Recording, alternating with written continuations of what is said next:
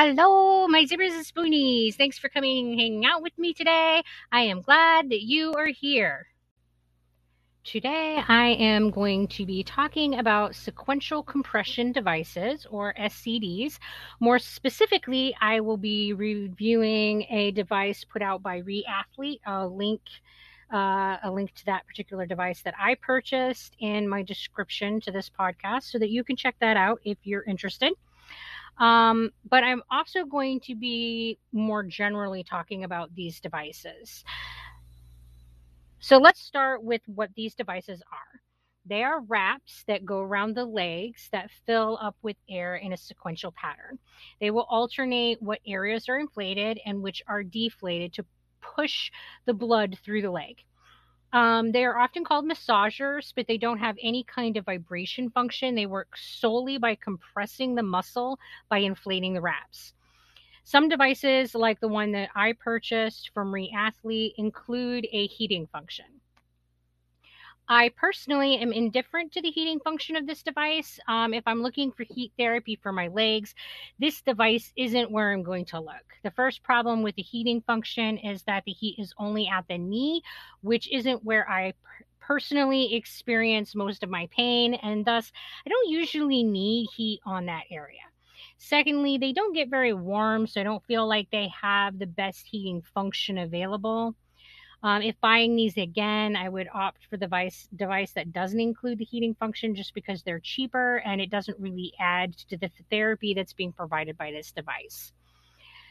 So overall, I love these things. After I've spent a 12 hour shift mostly on my feet, my legs are very sore and I have just this awful tired aching going on. And these improve that kind of aching immensely.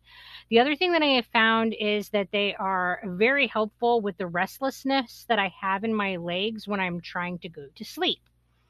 So there is research out there that shows that compression is helpful for restless leg syndrome, which I figure I have. I haven't bothered to get worked up for it because I'm not interested in taking the medication for it at this point in my life.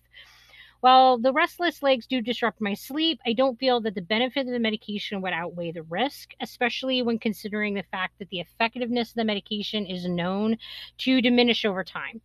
So these are a great alternative to medications. The upside is that they are pretty low risk. The downside is that they are expensive to buy, and it is unlikely that any insurance is going to help you pay for them.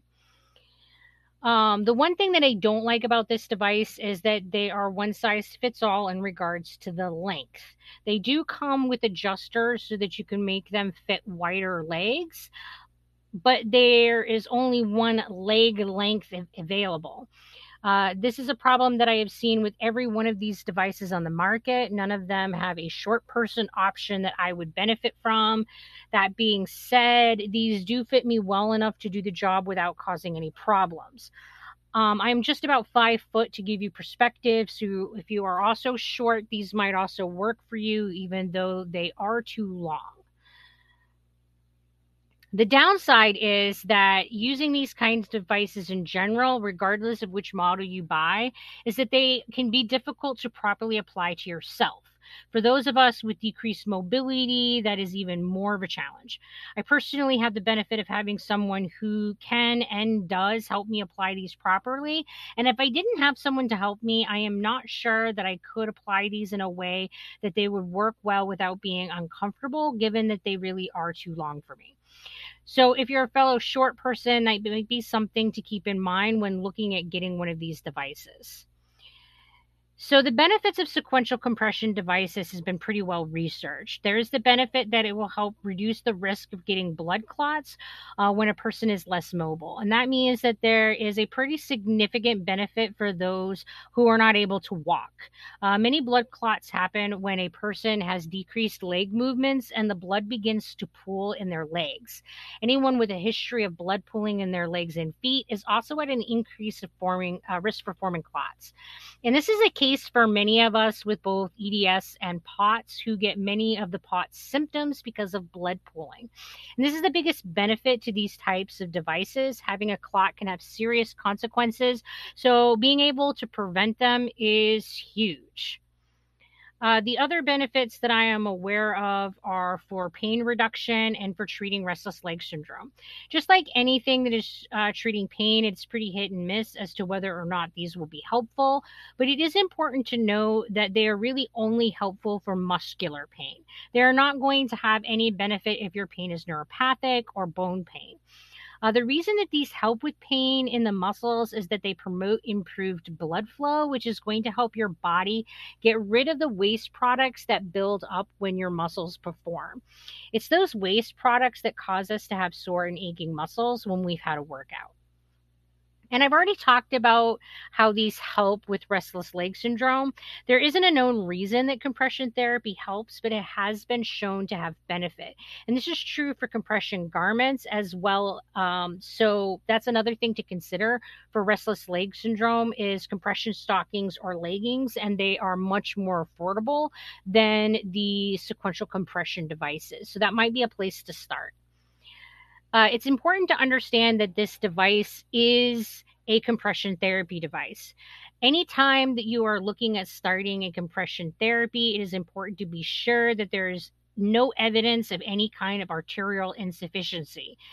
Uh, if you have already been prescribed compression stockings by your doctor, then these would also be fine as arterial insufficiency must be ruled out for all types of compression therapy.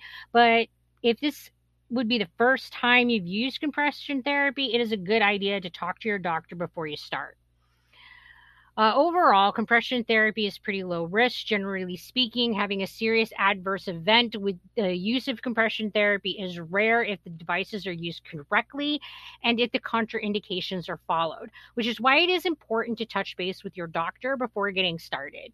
You want to be sure that you don't fall into the contraindications list. Most commonly, people experience skin rashes and discomfort with compression.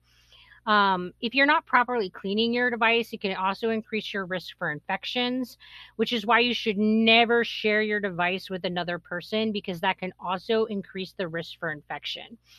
If you're interested in reading more about the possible adverse effects from uh, compression therapy and the measures that you can take to prevent those um, possible risks. Uh, there's a wonderful article that expertly covers this topic, and I will share the link to that in the description to the podcast so you can go and read that very thoroughly. They do a great job of summing all that up. Uh, so, to sum things up, I would recommend this device. I personally found it very helpful with both pain and restless legs. Uh, I know that it is also reducing my blood clot risk, which I am a huge fan of.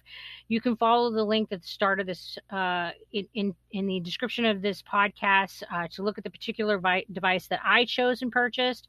But there are a lot of them out there, and it really is worth shopping around before you settle on a single device, just to, to make sure that that it has the features that would be most beneficial to you.